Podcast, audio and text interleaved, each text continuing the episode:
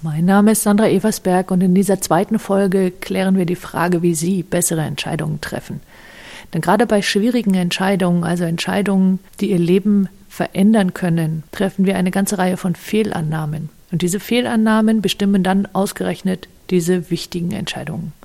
Wenn Sie wissen wollen, welche Fehlannahmen das sind und wie Sie diese vermeiden können, welche Fragen Sie also stattdessen stellen sollten, dann bleiben Sie jetzt dran.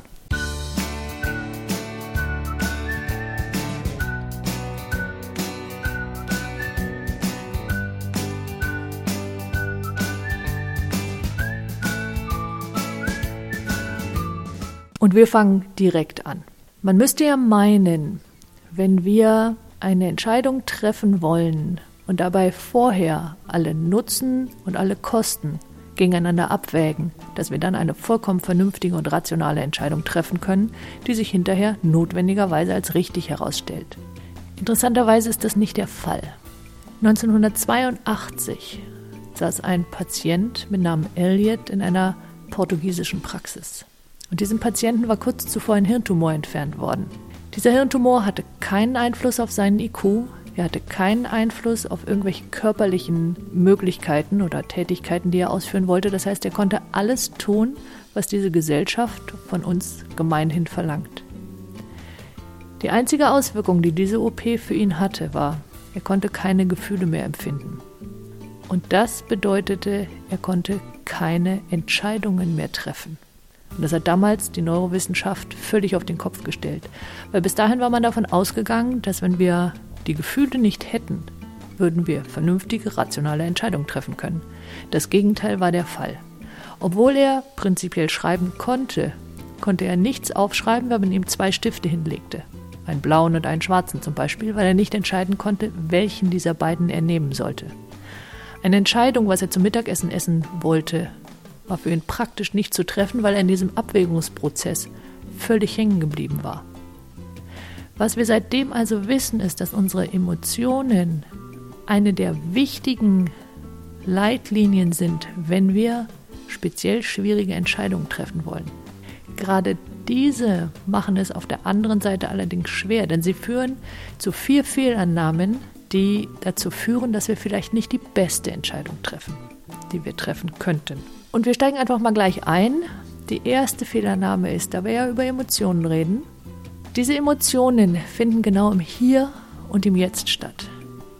Bedeutet anders gewendet, unser Gehirn bewertet Gefühle, die jetzt stattfinden, als wichtiger als die, die wir möglicherweise in der Zukunft haben könnten. Und zwar gilt das sowohl für positive als auch für negative Gefühle. Was, by the way, der Grund dafür ist, dass wir abends auf der Couch sitzen bleiben, statt zum Sport zu gehen, weil das Gefühl, jetzt es gemütlich und bequem zu haben, schwerer wiegt, als das Wissen, dass wir uns nach dem Sport besser fühlen und dass wir in der Zukunft uns noch besser und besser und besser fühlen können, wenn wir sportlich durchtrainiert und so weiter sind. Das ist der Grund, weswegen wir in Gewohnheiten hängen bleiben, von denen wir wissen, dass wir sie aufgeben sollten. Die zweite Fehlernahme die wir aufgrund unserem Mitspieler Emotionen treffen, ist, wir entscheiden uns leichter für Bekanntes als für Unbekanntes. Wir sagen, das, was wir an bekannten Möglichkeiten haben, bekommt ein höheres, höheres Ranking als das, was wir an neuen Möglichkeiten bewerten könnten. Und das bedeutet, dass wir uns eher für Alltägliches entscheiden als dagegen und damit die eine oder andere Möglichkeit vielleicht einfach an uns vorbeisausen lassen. Ich denke, damit hängt auch die dritte Fehlernahme, die wir treffen, zusammen.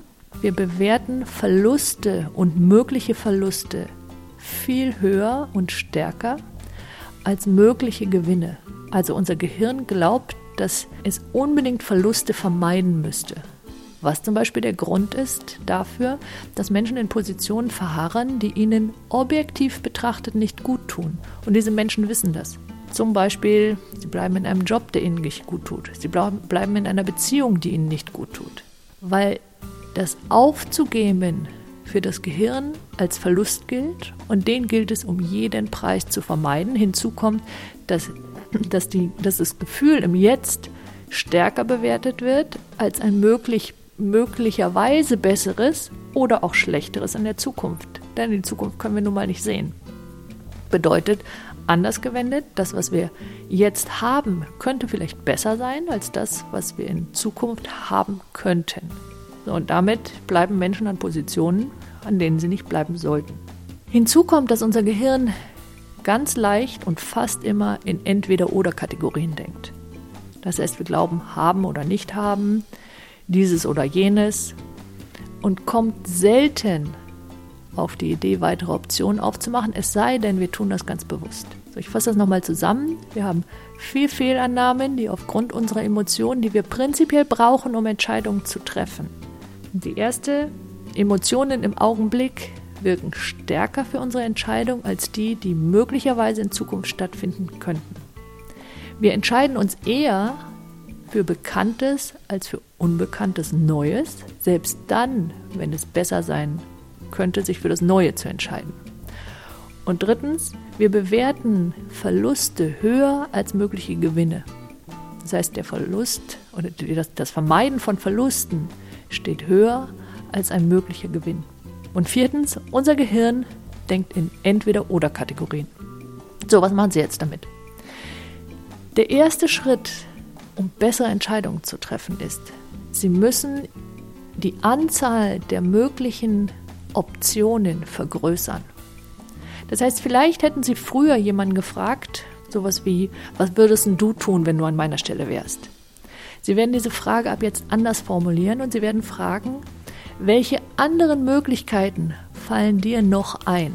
Weil jetzt beginnt unser Gehirn neue Möglichkeiten zu wählen und aus dieser Entweder-Oder-Kategorie auszubrechen. Damit gibt es nicht nur neue Möglichkeiten, sondern es gibt Möglichkeiten, die die Gefahren, die Ihr Gehirn vielleicht vorher bei beiden Möglichkeiten gesehen hat, ausschaltet.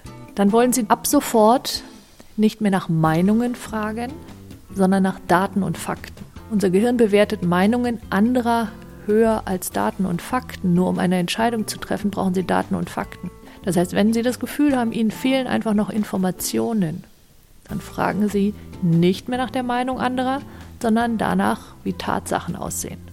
Tatsachen, Daten, Fakten, aufgrund derer das, was Sie vorher für unbekannt gehalten haben, bekannter und bekannter wird, damit einschätzbarer, sodass Sie damit eine bessere Entscheidung treffen können.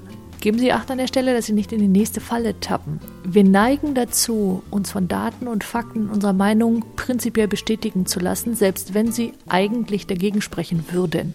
Das heißt, Sie wollen, wenn Sie neue Informationen erhalten, sich letztlich selber fragen, ist das eine Information, die meine bisherige Meinung irgendwie über den Haufen wirft? Und dann nehmen Sie die bitte genauso ernst und sagen nicht, naja, dann nehme ich, bewerte ich die sozusagen geringer.